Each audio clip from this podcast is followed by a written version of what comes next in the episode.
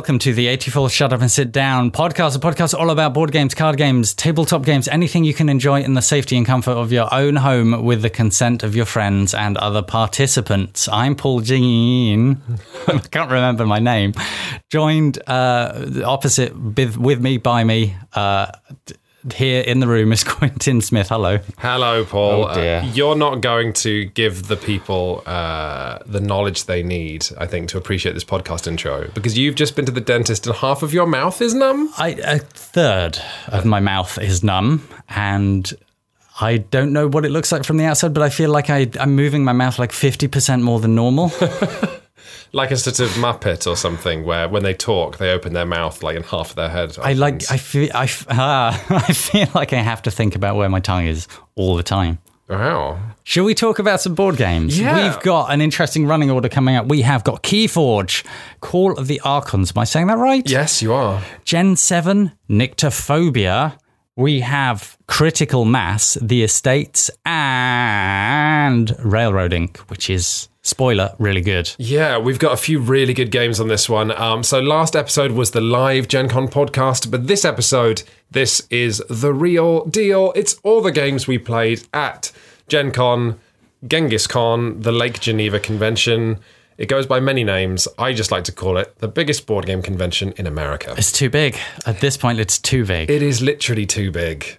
So that is something that it's got going for it. We did, yeah, keep meeting people at Gen Con who said, Oh, this is my first board game convention. And we were like, Okay, mm, they're not all like this. They're not all weird, sort of uh, like.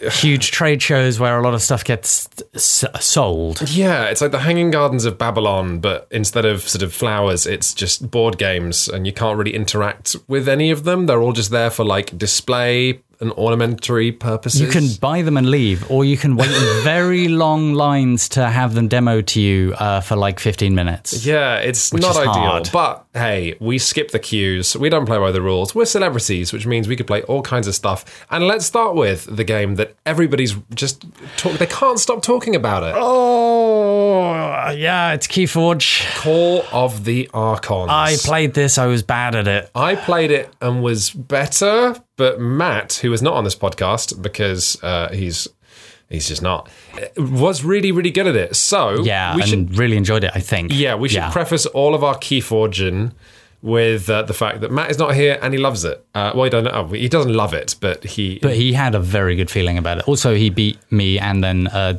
FFG demoer, I think. yeah, So and then he beat me, and then he built. He beat uh, Wow. the manager of PAX. which, um, so Keyforge is a card game uh, from Fantasy Flight, who make all kinds of good card games, such as Netrunner, the Lord of the Rings card game, the Arkham Horror card game.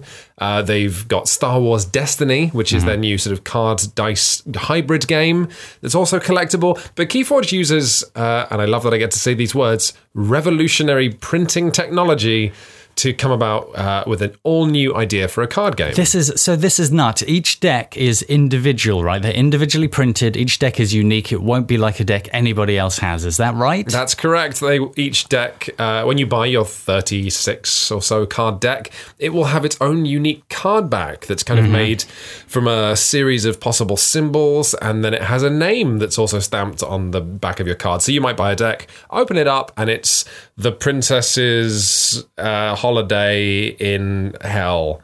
Which is only marginally more ridiculous than what the decks are actually called. So you've got a Princess's Holiday in Hell, and then what the cards your deck contains are not. It's not true to say that it's random because a that it's always made up of three of the game's six factions yes. Um, randomly determined, but then also it's going to have some sort of soldiers that you play onto the battlefield. And we should stress this is a game that we're going to be using some shorthand to describe because it's quite similar to Magic the Gathering, Yes. Hearthstone. Um, players take turns to play creatures onto the sort of uh, table, and then they're going to use those creatures to, in, in this game, attack or harvest crystals, which actually win you the game. Um, so yeah, your Princess's Holiday in Hell might then include like uh, some creatures, but also some uh, spells uh, to uh, augment those creatures, or some sort of wipes that are going to destroy all of your opponent's creatures if they get too many. Um, and yeah, it's kind of designed with, I, am not sure, some kind of mysterious algorithm designed uh, by Richard Garfield, who Yeah. was the inventor of Magic the Gathering and also lead designer, I believe, on Keyforge, um, so that your deck will kind of work. In theory, yes. So, based on conversations I had with a couple of folks who were demoing it, a few of the fe- people from Asmodee and FFG, there was this sort of, I don't know if it's a tacit admission, but people just said some decks might be better than others or they might be more effective. Right. And the idea is there is that challenge of you're going to buy a deck. How, how much is it going to suit you? How much is the style going to be compatible with you? Because once you've bought that deck, that's it. You don't rebuild it. You don't get to customize it. You don't get to do anything with it. No. That deck is all that it is. And the idea is you might buy, I don't know, a bunch of them and then have a favorite. Yeah, and actually, one of the things they've had to think about with this is immediately uh, they're thinking about cheating at tournaments. They're thinking about how, if all of these decks are different, what stops someone from figuring out what a randomized card back would look like and then printing off their own deck, which has. Just claiming they bought it. yeah, and going, I found this. Well, Paul, they can't do that because each deck has a QR code. And so I believe when you take it to a tournament, the tournament organizer will scan the QR Ah. code and then they'll check it with a database, and the database will go, This deck was never printed. What I find interesting is they're thinking about tournaments already and they're thinking about cheating and they're thinking it's almost as if they're like two steps ahead of us because I'm still wondering is it going to take off? Are people going to be excited about the idea of a game where you don't build a deck, you get what you're given, and against a certain other person's deck or in a certain context, it might not work very well? Yeah, and uh, well, Matt's not here, so uh, sorry, Matt, but Paul and I are just going to have to state our thoughts on Keyforge. Having played uh, a couple of games of it, it's not something that I would want to collect. Really? Yes, um, but then it's not really for me. Like I lost, you know, years of my life to the collectible card game Netrunner, and I really enjoy the Arkham Horror card game.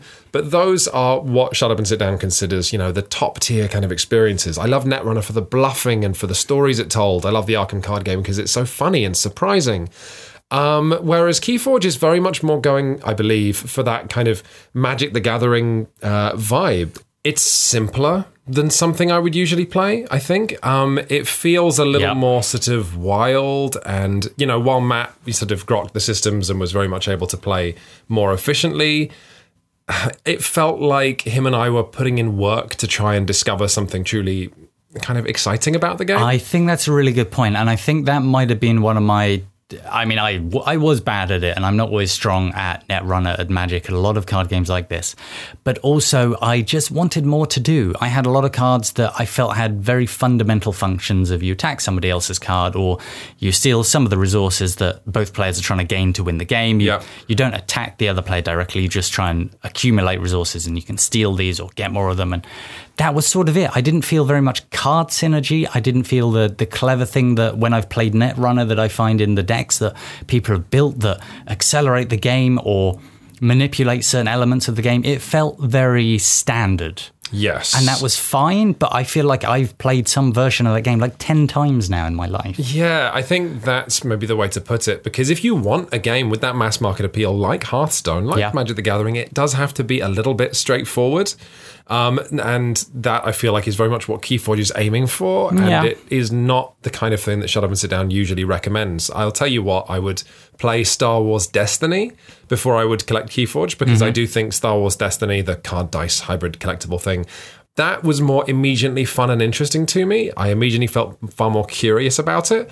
Whereas, I mean, I'll say it, sort of Keyforge's system of just randomly printing a deck uh, that that is unique to me felt I almost immediately for me personally, the luster wore off, and it felt like I'm, I'm gonna use the G word. It felt like a gimmick. I'm sorry. It's okay. Maybe. Mm, yeah, I, I, there is, having played like the, the, there's a Munchkin Now deck building game. Yeah, which you said was quite good. Yeah, like not fantastic, but it did something a little bit different. And again, Keyforge does something a little bit different, but it's not different enough. And I don't feel like this surging juice of energy pulsing around inside me for it. I just feel like it's it's a cool idea to make unique decks and people will buy them and go this is interesting and Yeah. will that take off hugely? I don't know. It did. Uh, hmm. the straw on the camel's back for me that sort of really pushed this game very much into my I'm not interested in this pile um, is the setting. So uh, Keyforge's uh, world, should we say, involves these six factions, which are kind of. I really liked what the artists did with the art on the card. I quite like the names, but it's very all over the place. You've got a kind of goblin orky faction. You've got a sort kind of of sciency faction. well, that's just it. One of the actions is just Mars, like as in the planet Mars. It's like 1950s pulp or 1920s even uh, pulp Martians, kind of like Mars Attack style. You know, big glass helmets and ray guns, and then you've got that. Then the Orc faction, and then a faction that's kind of like horrible nightmare creatures. And I tell you what, it reminded me the most of. It reminded me of League of Legends, otherwise known as the most popular video game in the world, which is just this kind of hodgepodge of imagery. yeah, and League does really well as a game, but no, but it, the story and the world and. It, like I, I, do- if you know and actually no don't get in touch Well, you know But similarly, like I don't think people necessarily play Hearthstone for the world building. Well, no, they don't, and they don't play League for the plot. And Which- a lot of people don't know who these characters are or what their relationship to each other is, which is fine. You don't need that. But it does raise an interesting question for me whereby, okay, so you're making Keyforge, this Mm-hmm. game that's supposed to have mass appeal. So then you look at the settings of like Magic the Gathering, of League of Legends, of Hearthstone, and you look at them and go, well, these are all kind of messy. So I guess messiness is the is a good thing in a in a sort of popular game because it doesn't put anybody off, I guess. Mm. Um, but for me, that feels like you've taken the worst thing from these popular games. That's, I mean, that's just my opinion. No, that's. I think that's valid. I.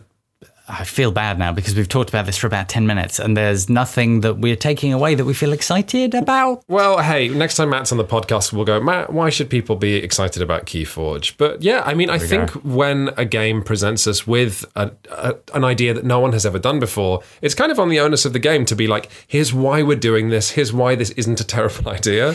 Because otherwise, it's just a marketing strapline, right? So Yeah. I do think in the case of a game like Keyforge, which has this utterly uh, well, crazy idea, it is kind of guilty until proven, proven innocent, right? So I think, yeah, let's get out the official shut up and sit down pin and pop people's excitement for this and just say, you know, maybe it'll be good, but just don't put too many hopes on it. So, fine. All right. Tell me about Gen 7. What is Gen 7? I will, after just helping people do a cheeky Google if they want to find out more about that last game. That was Keyforge. oh, yes. Call of the Archons. That's going to be all over Reddit. It's going to be all over the. People are going to talk about it even if they're not playing it, I think. Uh, Keyforge, yeah. Yes. I think so. So let's talk about something that took the top of my head off that I played Wow. with Matt and we had such a good time with. Wow. Let's get people hype for Gen 7. So Gen 7, not to be confused with Number 9, the absolutely awesome Z-Man number stacking game. Yes. Gen 7 is actually the kind of spiritual sequel to Dead of Winter. Now, we reviewed this one many moons ago. Oh, Yes, it is. Uh, so, Dead of Winter is a kind of game where everyone runs a sort of survivalist colony in a zombie apocalypse, and some of you might not have the colony's best interests at heart. And there might be a traitor. Every, everyone has their own secret objective anyway, don't they? so you might be the guy who wants to stockpile weapons. Um, but ages back, this uh, this game, Dead of Winter, was pitched as the first Crossroads game, and Crossroads, Yeah. Crossroads games would be morally grey and feature ethical dilemmas just in the middle of when you're playing. And back like what five six years ago when Dead of Winter came out, that was awesome. Now storytelling in board games has sort of advanced to the point where that's no longer you know the idea of having kind of little story cards that come up and go, what are you going to do in this uh, moral dilemma? That's not even that exciting, but. Gen 7 is pitched as the second Crossroads game, and it has that same Crossroads mechanic where you're going to be facing dilemmas. But I'll tell you what, it's mm-hmm. great. Wow. So, what you've got here, and the parallels with Dead of Winter are this is another game where you're all working together, but you all kind of have your own interests at heart. You're on a generation ship. So, we're leaving all the zombies behind. It's a completely different setting. We are now traveling into the future um, on a generation ship. Um, you play as players the seventh generation born on this ship. So, a generation ship, if people aren't aware, is the sci fi concept of a ship that has to travel really, really, really, really, really, really far. So much so that the humans on board will not survive to see the end of the journey. literally, there are new generations. People live and die on the ship, and they sort of carry that legacy with the idea that at some point you end up somewhere, and your the kids of your kids are the people who settle there or do whatever their their objective is. Yeah, so Generation 7, which is what the game is short for, Ah. you play the seventh generation on the ship, and I'm getting chills just thinking about it. You are the only generation who will never see Earth and will never see the planet you're heading towards. So you're the generation in the middle that gets the rawest deal, right? Um, so, but you are sort of woken up out of like deep space. You, everyone takes turns like going in and out of cryostasis to elongate your life for as long as possible. Um, and you're woken up by the previous generation. They say, okay, you're the officers now. Just make sure this ship doesn't collapse and society doesn't fall apart until you die. Um, and the game is a campaign. This isn't like a legacy game where there's boxes and ripping open sort of um, uh, pouches of secrets. Rather, it's a lot more like stuffed fables, if people remember us talking about that on a previous podcast, where the game comes with a book. And uh, a book will have quite a lot of rules and words on it, but depending on choices you make in the story, you will turn to different pages in the book. So I think you play Gen 7 about five, six times, and then your story is finished. So, but in each of those games, you'll turn to new pages in the book a bunch. So it's like a mini campaign. Yeah, it's a Yeah. mini campaign, uh, which you could play through a couple of times because there's all kinds of forks in the story. But the book and the storytelling is sort of in addition to the actual game you're playing. And the game you're playing is what I'll describe now because we played a good couple of hours of it. Yeah. Um, and first things first, we had a great time. Oh my goodness. Uh, I have not felt such a confluence of good ideas since I first played Dead of Winter. Uh, it's truly, truly lovely. So the way it works is Paul, you and me, and a couple of other people are on a generation ship. You are in charge of engineering. Our friend over there is in charge of science. I'm in charge of uh, xenobiology and growing the plants that we need to eat. And then our fourth friend, who is optional in the game because you can play it with three, might be in charge of robotics. And robots are, uh, well, I'll tell you, They're very important. they are, and they're twelve-sided dice. So each of us have um, a number of dice in our in our sort of uh, resource pool. People, and each dice is a person who works for us. So in your uh, engineering department, you might have three d6s representing your three members of staff. You have a d8, which is you, and maybe the robotics guy might give you a robot, which is a d12, so that they can roll even higher numbers. You then roll your dice and you dispatch them around the ship. Um, so, for example, if you roll a six on one of your d6s, oh, great, that guy's feeling super peppy. You might send him to do an important job. The guy who rolled a one, I guess, is just sad that round and isn't really feeling his job. But players take it in turns in a worker placement style to pick up one of these dice and assign it to a task. And immediately you're playing cooperatively. So in theory, you have the ship's interest at heart. You do. right? Uh, well, so mm, let me talk about the central mechanic in it, which is that um, are you aware, Paul, as a learned guy, lots of general knowledge, how when NASA sent astronauts into space, they gave them a lot of busy work to do to make sure they didn't go mad? No, but that makes sense. Okay, so like for example, on um, the first uh, space shuttle, um, lots of this. Oh, the, what was the first rocket that went into orbit? I was going to say on the Mercury the moon, things. sorry. Oh, right. On the Mercury things, they gave uh, some of the pilots joysticks so they could move stuff around because it was they were fired like a bullet and they had their trajectory worked out and they had like all these elite Navy pilots who then basically their job was to sit there and do nothing. So they tried to give them. Yeah, so I guess no, I, I know a degree of that. Yeah, so that's some of the psychology of it is that if someone is trapped in a space and can't do much, then the mission is designed such that there's lots of buttons and small jobs you have to do because it keeps you busy, which means your mental health stays strong. So in Gen 7, you have this ship's AI that assigns you all tasks. For example, you're in engineering, you might have to study, you know, the hull of the ship. You don't really have to, but the ship says it's very important you do this. So there's a mix of stuff that goes wrong in the ship that you genuinely do need to fix, or Yeah. bits of the ship start falling apart. And then everyone has these little cards, which are kind of like your busy work that you should really get on with. And I tell you what, Paul, if you find the time to assign your dice to just nonsense busy work, if, like, say, you got those chemicals that maybe the ship really needs chemicals, but I tell you what, Paul, you also need chemicals for, like, your experiments that you're doing. Yeah, I do. Well, do you, Paul? Because the ship's falling apart. It's very important. Okay, well, if you choose to be selfish and perform your own tasks, I'll tell you what the, compu- the AI gives you. It gives you merits. okay? Now, as you uh, are a successful sort of uh, member of the crew and you get these merits, you unlock sort of buffs, which are great because maybe, you know, your section of the ship gets better, your crew works well. That's that's good for the whole generation ship, is what you'll tell your friends. And you'll become more powerful. Um, which will help the ship face disasters. However, as you get merits and rank up, you also get more votes on the story. So, for example, in our the only ethical choice we faced in our tiny demo was um and I should stress, by the way, the writing in this game is really strong.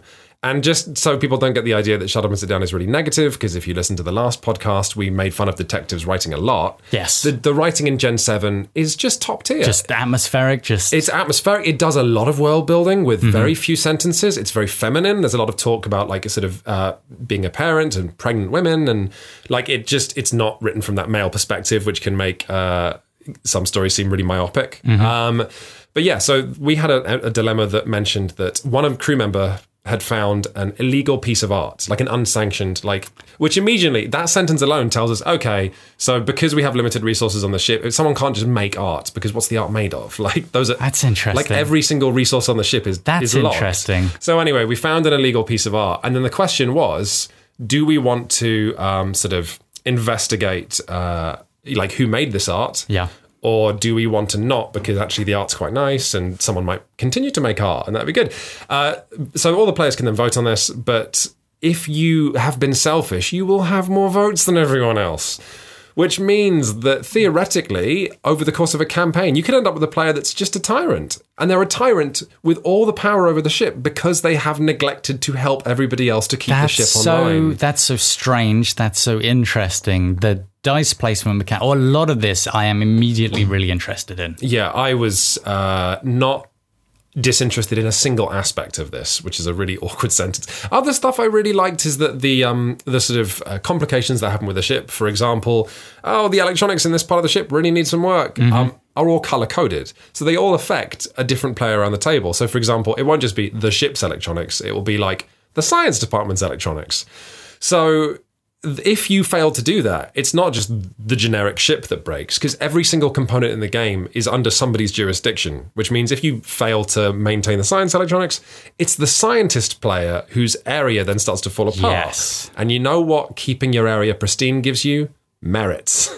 Which means that suddenly, like, players are also just slightly more interested in helping certain parts of the ship Yeah. to make sure their part of the ship Well, is the- pristine. I mean, that opens up the room for sort of endless negotiation and um, like bitterness and rivalries. And Yes. you scratch my back, I scratch yours. Or I, this is fascinating. I I think it's fascinating, but you know what? Over the last few years, lots of board games have been just fascinating. Like Yeah. First Martians, which I gave a negative review to recently, or I don't know, Seafall. Lots of big, ambitious games that we go, oh, this looks so interesting. But then as soon as you play it, you realize something's wrong. I am stating on our podcast now, we played Gen 7 for like 90 minutes and I loved every minute of it. Wow. So, yeah, this is not. I'm so reluctant for games that are ambitious and that we just hype them up. But this is one I've actually played, and you know, I can actually say I had actual fun with. Who is the publisher? The publisher is Plaid Hat, Ah. so which is good because So it is continuing the crossroads within the plaid hat. within the Plaid Hat, Sphere. and there are actual crossroads cards that you know will give individual players little dilemmas on their Yeah. turn. Yeah. Um, and how they work is a bit tweaked, but I've I've talked plenty about Gen Seven. But yeah, I will absolutely be uh, giving this the shut up and sit down treat- review treatment.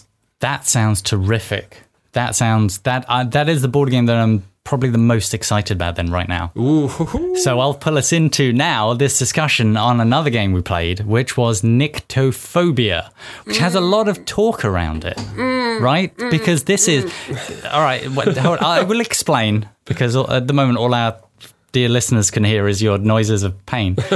Um, Nyctophobia is a game of touch where everybody puts on glasses so that they cannot see and then feels a board in front of them, except for one person who acts as a combination sort of games master slash murderer. Because you're all in a forest, it's dark, you can't see, you're trying to feel your way out. You've got one player who can see the board, can see where everyone is, and says cool things to you like, I'm nearest to you right now, Quins. I'm moving now. I I hit you. I've because the idea is you're all what is it? Teens lost in a forest. You're trying to find your car, Yeah. so you can get out or at least phone the police. yeah.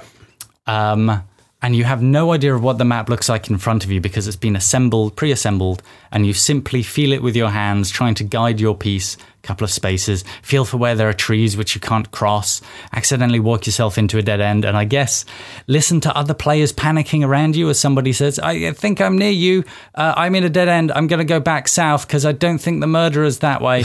Which immediately sounds like a good concept, right? I was pretty excited to play this, and we should explain that the thing that makes it work and means that players don't just grope the table in front of them and then feel the map of the whole board.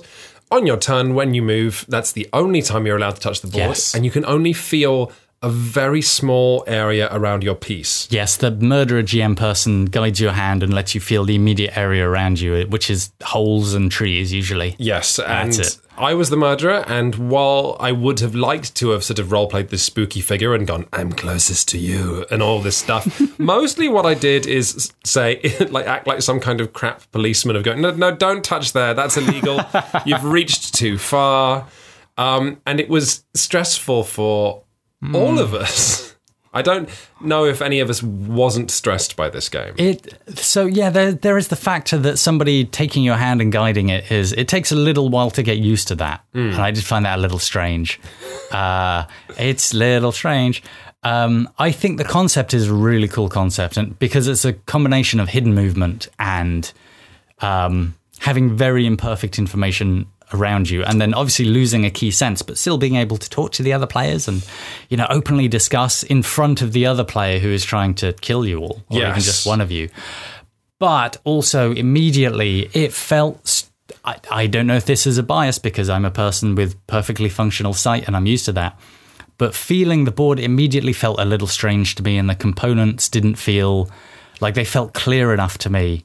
Uh, and the board, because the board is full of so many holes that you put components or pegs in, I didn't find that actually very orienting or very helpful for trying to move around. And I, I discovered the car in our game. I don't really know how I did that. I that didn't feel like I did anything intelligent or I played the game like particularly thoughtfully. No, um, I felt like it was a game that we all kind of wanted to like, and then it it simply didn't hang together. Like the high concept, which is why Nyctophobia is, which is the game's name, Yeah. has been talked about so much, is so interesting that players are playing this board game by touch, Mm-hmm. and every time they move their space, they have to kind of keep a mental map of the maze, Yeah. and then maybe discuss with other people of going, oh no, it's left and right, you know, but that kind of wasn't what actually I, happened. we didn't do that very much because I felt we were too far from each other, that we had a loose idea of where we were, but we ended up not really having to share much. We just explored our own areas of the forest. No. I don't know. That's a feeling I get. Yes, um,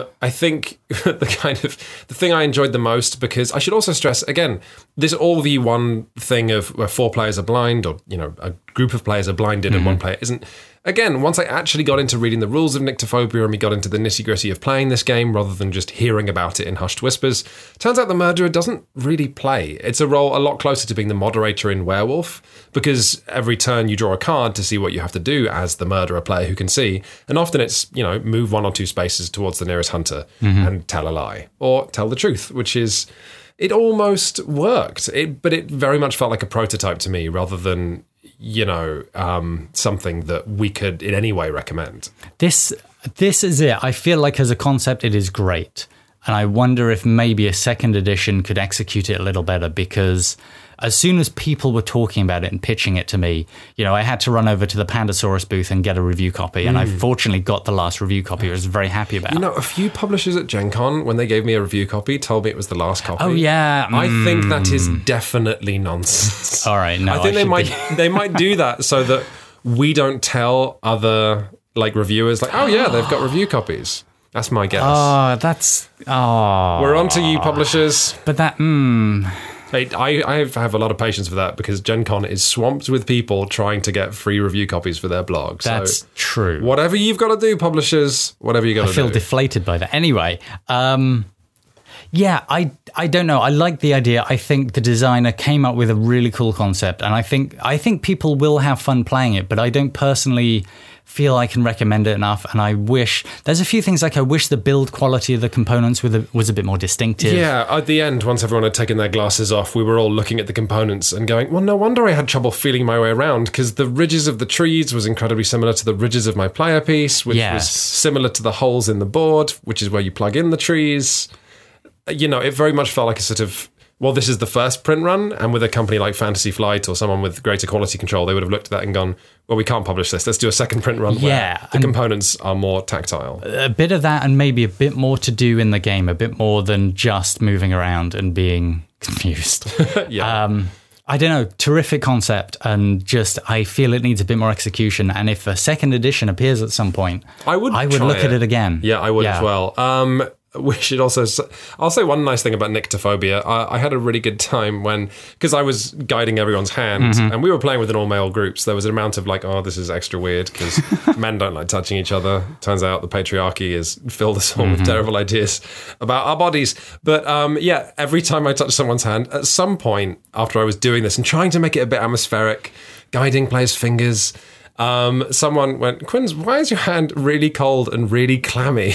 That- I wonder if that was me. And I think hmm. it might have been, but no, I think it might have been Ryan. But the seal was broken at that point, and literally every future turn from that, when I was moving players' hands, it was like everyone was just talking about my cold, wet hands, like I was a zombie or something. And for the record, I've got really dry, warm hands. I don't know. I feel like the pressure of having to touch people without their consent. No, I think that might have been what it was being that that that tension of doing that new thing. Yeah, and then I just started getting really sweaty palms, which made the experience horrible for everybody.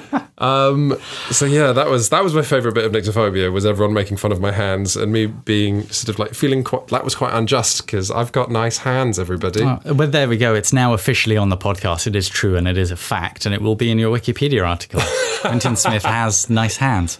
Can we? All right. Hopefully, we'll perk things up with critical mass, which you tried.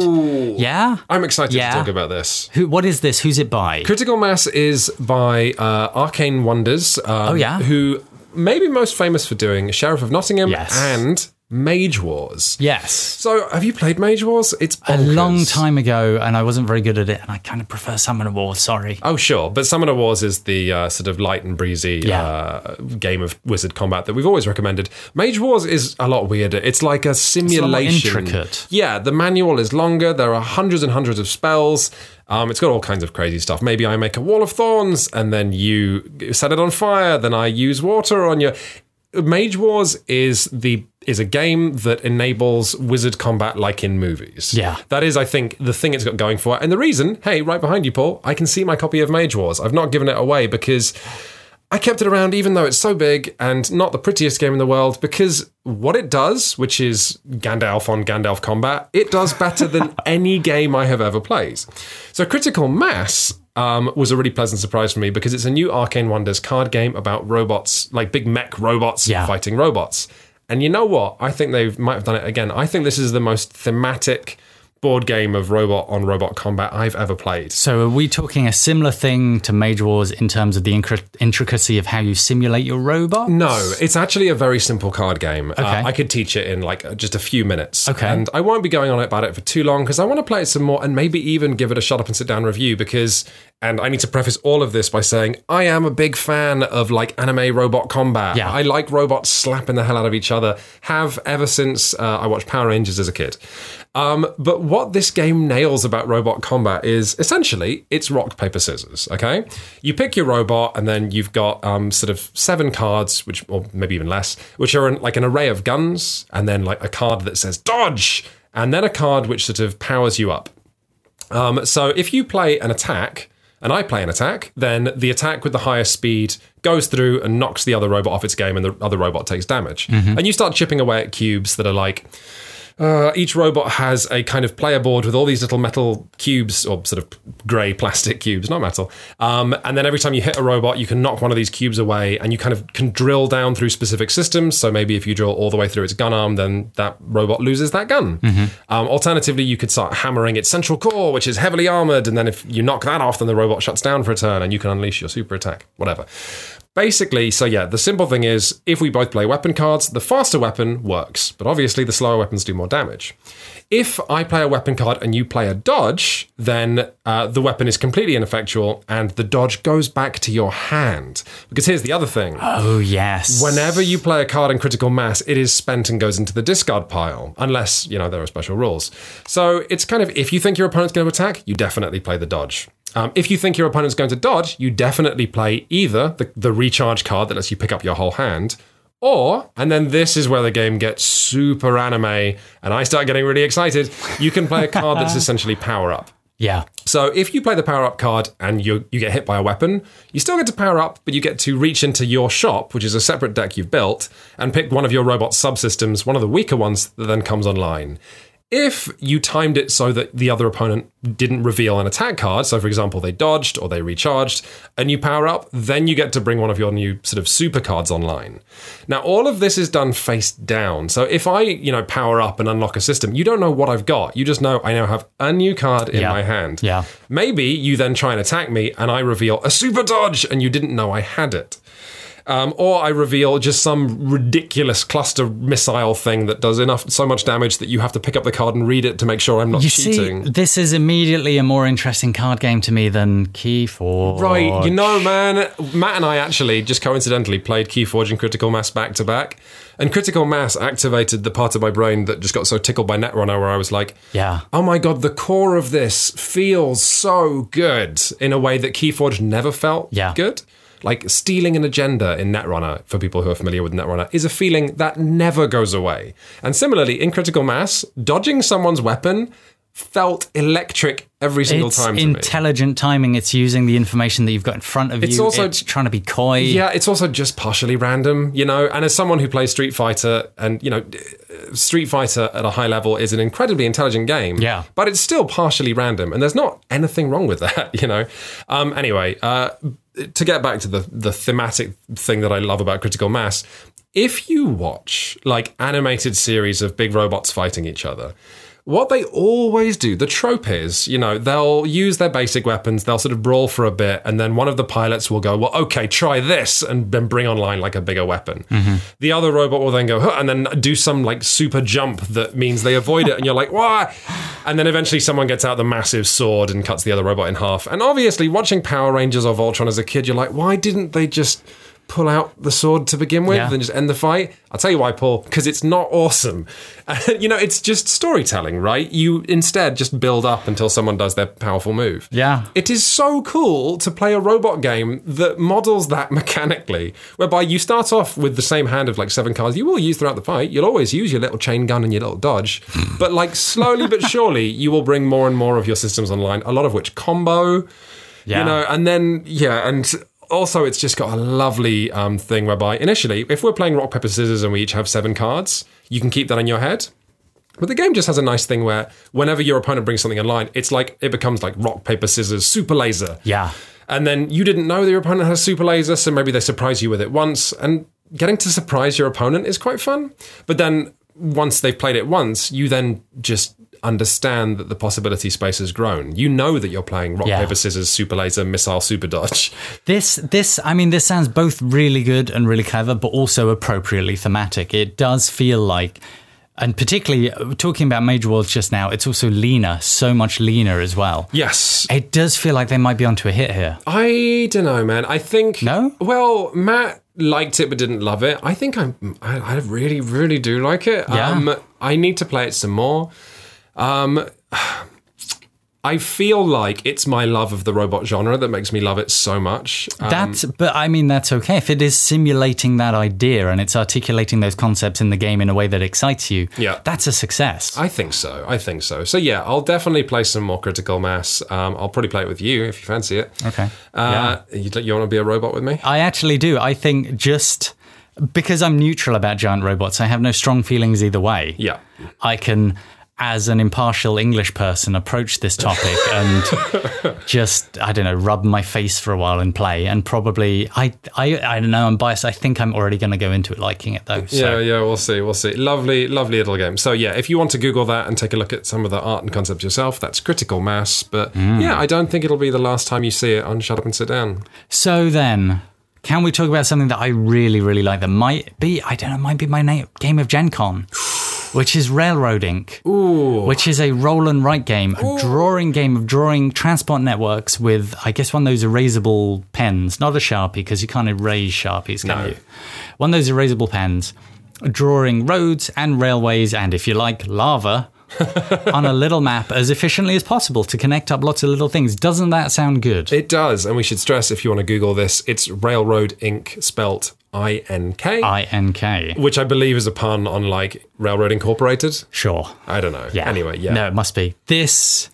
Uh, this is this is by CMON, and not something I expected CMON to do because I associate them with you know these huge elaborate board games with all these miniatures. Yeah. it might now be my favorite CMON game because of that. Because all you have is a set of dice that you roll. Everybody uses the same pool of dice, and those dice will roll you something like a bit of train track, or a crossing, or a corner, or something. You have all these entrances at the side of your map that you start drawing on, and from these dice you you know you have to draw these bits of road, but it's up to you where you draw them and how you connect them up, with the objective of connecting up as much of your transport network as possible, having as few dead ends as possible, doing that like video game pipe dream thing of trying to build the longest things, but also make them connect. Yeah. I really like this. It's so simple, and yet, ah, I just I had such a good time. Yeah, so definitely after bigging up uh, the uh, roll and roll and write Roll game, and write. uh, welcome to a Yeah. couple of podcasts ago. I think you and I are in agreement that really now you, me, and Matt are, have all separately had discussions about whether Welcome to or Railroad Ink is the better game. But Which, uh, and I don't know what the answer is. I, I really, really like them both. I, I don't I see no reason why you wouldn't own both because they're both Yeah. quite small. They're both a little cheap. I mean, Rail, neither of them are out yet. we're just quite ahead of the curve on this, but I think we're definitely going to be reviewing them both because they are so lovely. What Railroad Ink has for me is I find it. There are games that are engaging, which you know really hold your attention. Railroad Ink I find hypnotizing. Like, Really? Yeah. When like we were playing it um, in a pub on Sunday, me, Matt, and like, a few other people. And the, the the pub like for is one of those like uh, magical sort of moments of music filling the thing. They changed from playing um, rock music to just this really nice ambient house. And we were rolling the dice, and I was staring down at my railroad thing, and I realized that for like I don't know, it's not like sixteen or seventeen minutes, I hadn't had a thought that wasn't to do with trains. Wow. Like you know, I was just absolutely lost in this little world of ink and railways. Railways. It's a it's a fantastic puzzle, isn't it? I love the fact that because everybody has the same dice, you choose from the same pool. Everybody has the same options, but you use them so differently. And there are folks who just try and extend a single road. There are people like me who are probably too clueless and ambitious, where I try and connect everything to everything too soon. Yep. There's it's such an easy idea. Just draw this line from here to here. That's Yes. it. Where are you going to draw the next one? I mean, I think the reason it works so well is that you know, in Pipe Mania and uh, lots of games where you sort of draw lines, um, you have kind of one pipe or one kind of pipe. Mm-hmm. Railroad Ink is actually kind of a misleading title because, as you say, you have rail railways. Railroads and roads. Yeah. Yes, and then you also have dice results that show junctions that turn railways into roads. But then also, even uh, like I played um, Kadama or Avenue, or, or I forget the name, but it was um, a sort of Pipe Mania style roll and write game, um, and it didn't really work for me. But this Railroad Ink gives you so much to think about because, yes, you're connecting everything and getting points for that. Ideally, you're connecting everything in one big network, but if you start two or three or four networks, that can get you points too. You get points for filling in the middle of your sort of map, which Yes. is theoretically where you would never need to go, but Yes. now you do. You get points for the longest road and you get points for the longest railway. There is so much to think about. And yet, if you want to think about nothing and just kind of draw and doodle, because that's an intrinsically pleasing act, you can do that too. And then there's just lava and water. If Right. you want to play a harder version of the game where you have to also draw on lakes and try and, what is it, contain the lakes, like seal those lakes. And you also have a volcano which is spewing lava that you have to. Yeah. Uh, oh, just like sort of direct around the map, and obviously you don't want to accidentally lava things that you've already built. Which is, you know, of course, that's going to happen, and it's a weird challenge. And thematically, I don't know if that makes very much sense, but I don't care. It's a really good puzzle. Well, what uh, they've done, we should uh, we should say because this is so much fun. You can buy Railroad Ink in the style of Pokemon Red and Blue. You can buy either the red or blue edition of Railroad Ink. The blue edition comes with um, a couple of expansions and some blue dice. It Yes. comes with um, blue river dice, so you. Everything we should say in the Railroad Ink Blue Edition is blue. Like the sheets are blue. There's some, I think, I don't know, some a bit of red sort of highlighting. But by and large, it's a blue game, and optionally, you can play with either lakes or rivers.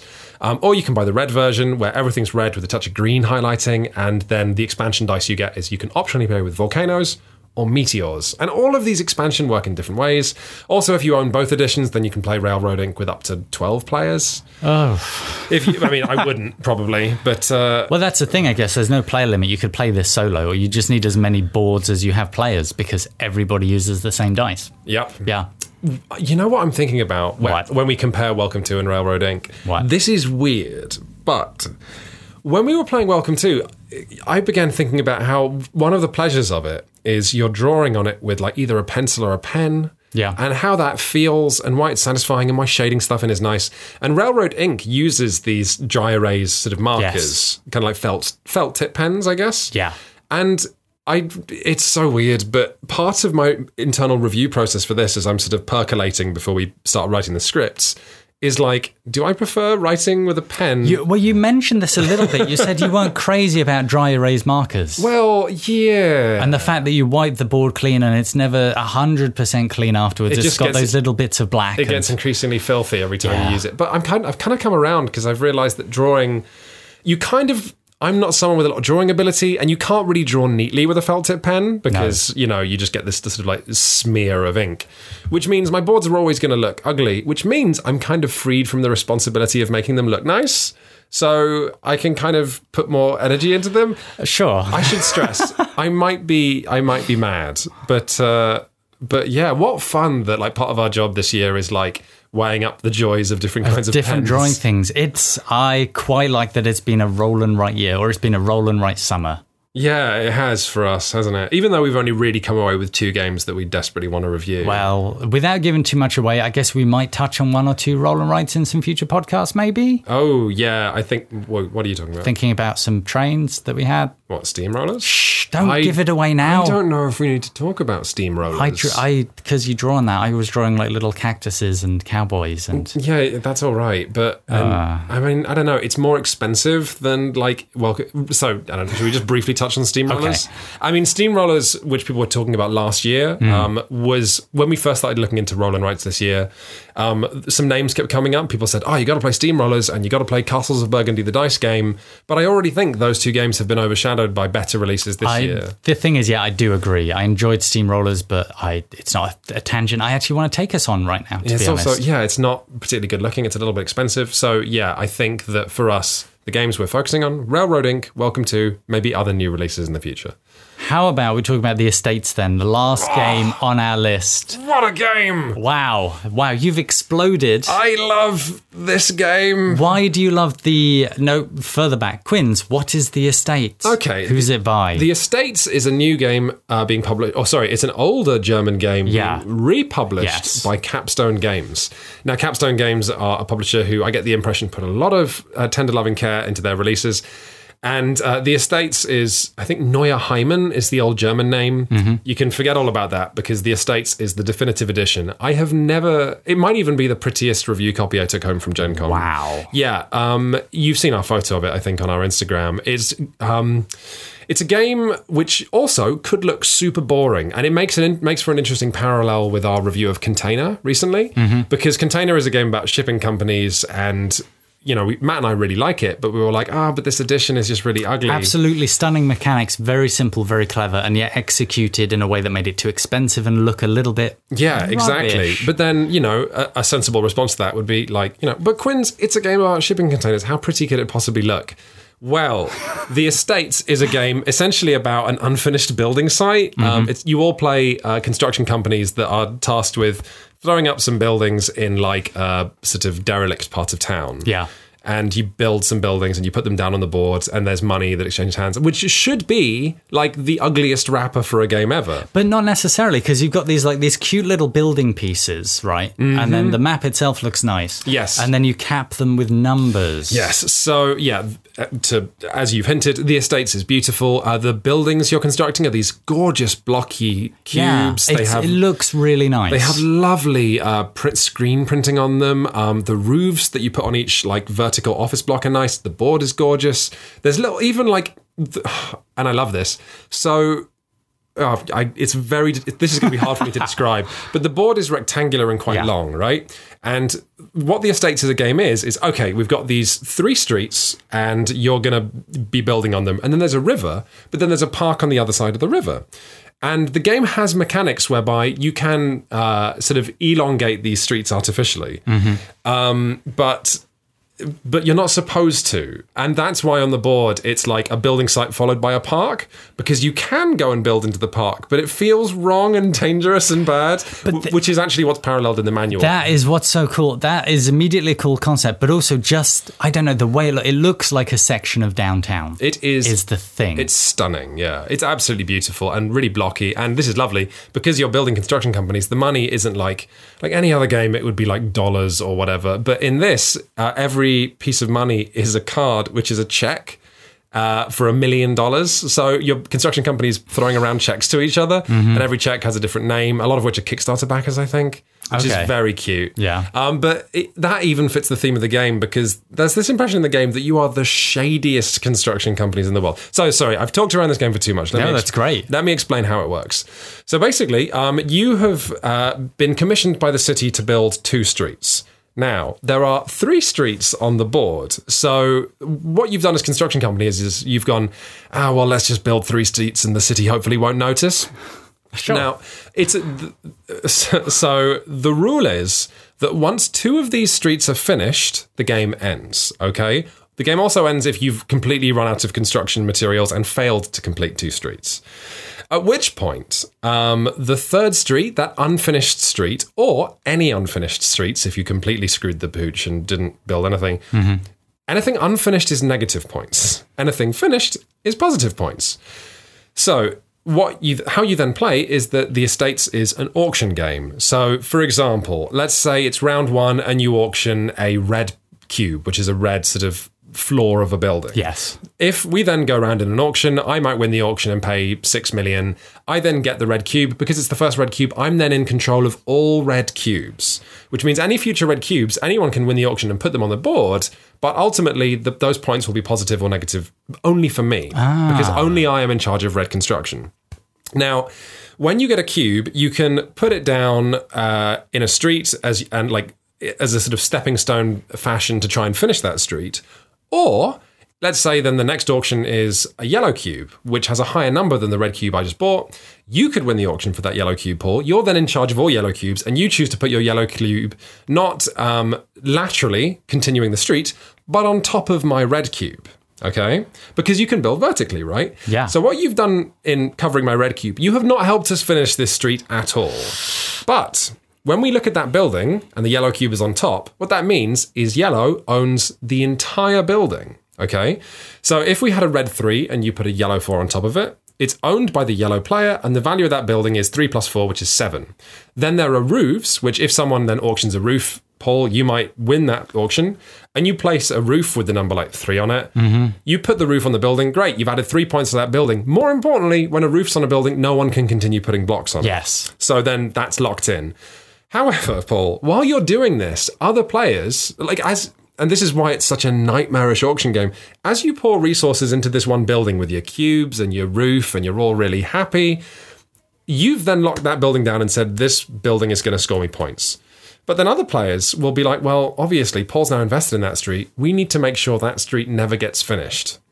So other players will then try and build other streets forward or use the hateful building permit uh, sort of standees to elongate your street and go, oh, Paul, that street you've started work on. Actually, we've, Yeah, it's a bit longer. it's now, it's longer, so it's going to be even harder to finish. so this immediately sounds like there's room there for some negotiation and backstabbing, and that Oh, you cannot you I mean- step on each other's toes all the time. It is. Uh, our friend of the show, Ben Kutcher, uh, pitched it to me as it is the meanest auction game he has ever played, uh, and also his favourite. It is, in my opinion, the meanest auction game I've ever played, and it might be my favourite. wow. It is unbelievably cruel. But we've said before, like, feelings tend to get hurt in board games when kind of when they go against the spirit of the game. Yes. Like people tend to be annoyed in like uh, let's say they're backstabbed in a risk. It's Yeah. because you had an agreement, you had an agreement, you had an agreement and then someone went back on it. yes. Which means that you're surprised, you're hurt, you feel it didn't have to go that way.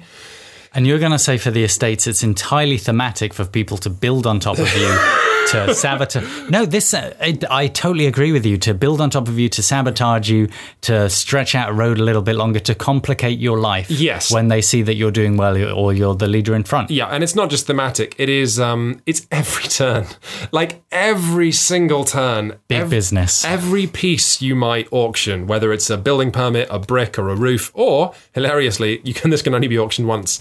You've there's a little top hat token that indicates the mayor.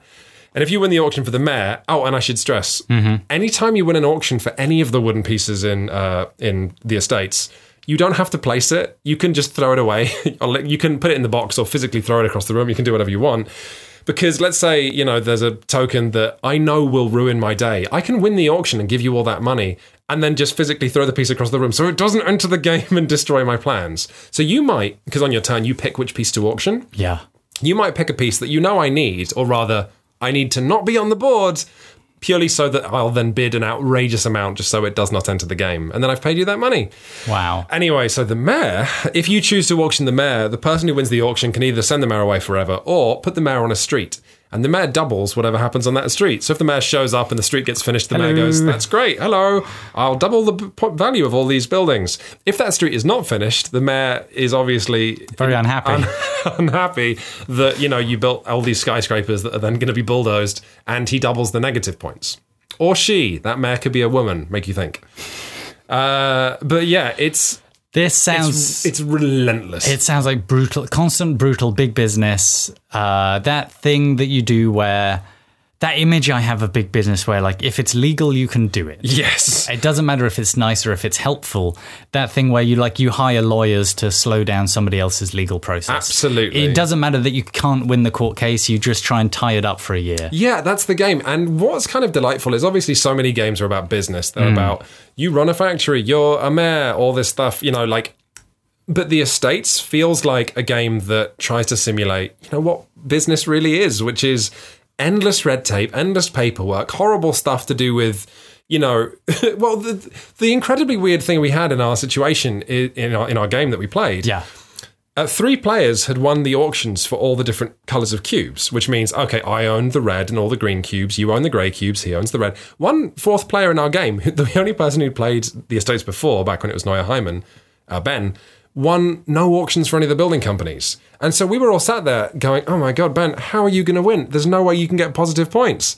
And Ben just sort of had a wry smile. And then guess what? He won that game because all he did for the rest of the game was host auctions to elongate the streets, to make sure different people won different auctions, to throw away cubes we really needed. That meant none of the streets got finished. It was meant Wow. everyone, like the highest score was something like, you know, negative eight, aside from Ben.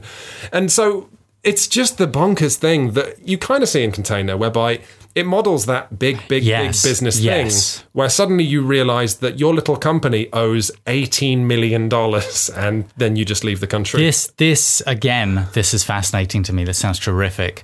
Uh, one more question I'd wa- I would ask you then. It sounds stressful as well. Is it stressful? Yes. So, um, uh, so our review of Container was basically, um, if you haven't seen it, do go watch our video review of Container Yes. because I think it's really fun. But our video review of Container was basically, if you can handle this and you don't mind that it looks ugly, this game's amazing. I think our review of the Estates is going to be, if you can handle this. Or you just want it because of how gorgeous it looks, then buy the estates. Um, it's going to be a much bigger recommendation from us. But yeah, my gosh, uh, this is. I didn't feel this was a terrible thing, but I should preface, uh, you know, before people get too excited about the estates. In the one game we played, we got maybe 40 minutes into the hour that it took. And after 40 minutes, I knew there was. I had lost so hard that Yes. there was no way I would come back. And you mentioned this briefly before that there was an amount of uh, mathing, mathing, maths things, Yes, things mathematically calculating things and realizing Yeah. the direction of the game. Yeah. So Yeah. what I did at that point, I I couldn't win, and I wasn't particularly interested in. 20 minutes of like, what do I do? Pass? I, I almost didn't want to be in the game because my presence would just muddy it because I don't really want to do all this intense crunching and calculation just to try and make myself not come last less. Um, so I just said, you know what, I'm out. And I kind of put my cards down and I relied on the other three players to like figure out how to keep going without me. I didn't mind that. I don't think they minded that. But it was still a game that was so adult that I had to look at it and be like, mm, I'm not going to enjoy playing this anymore. So I'm going to walk away. I've had one of the funniest and best 40 minutes of my life, but I don't want to be here for the next 20 minutes. Um, so yeah, a very curious and intense and adult experience, but it didn't change for me that it was the funniest and maybe the best game I played at Gen Con. Despite the fact that I walked away for the final third, isn't that interesting? Yeah, yeah, yeah. That is absolutely extraordinary to me. That is very exciting. And like, how old is this? This is a new edition. Oh, I forget. I forget. Um, yeah, I don't even know how you spell Neuer Heimen. I've only heard it in uh, spoken. I mean, if you go to Board Game Geek and look for the estates, Yeah. then it will be. It'll have on the page a re-implementation of, and you'll be able Yes. to click on the old, uh, the old edition's name. I do feel like this year has we we've had a couple of really good Rain, Rain, Rainier Reiner Knizia Rainier Mr. Doctor Knizia.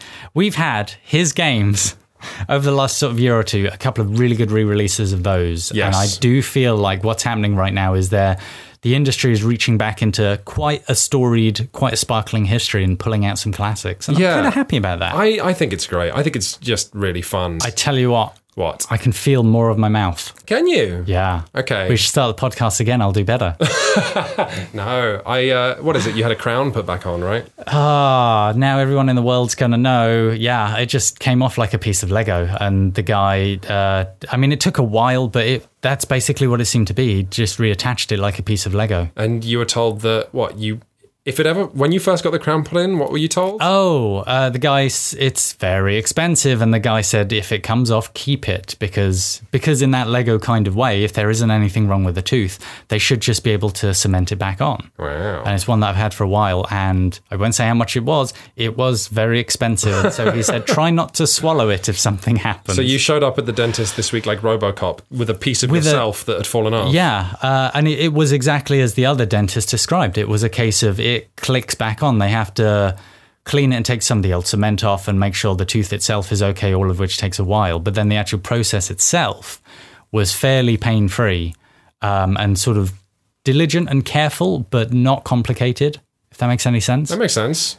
So what are you going to do for the rest of the day? Nothing, because I can't eat or drink for like at least uh, still another couple of hours. He he said, "Don't drink. Just the best thing to do is do nothing." Because you've got cement in your mouth I guess from the estates from the estates. cement. That he's capped that tooth. I can't add any more value to it. If you, hey, Gonna put, oh, I nearly said something bad about putting the mayor in my mouth. oh no. So thanks for listening, everyone.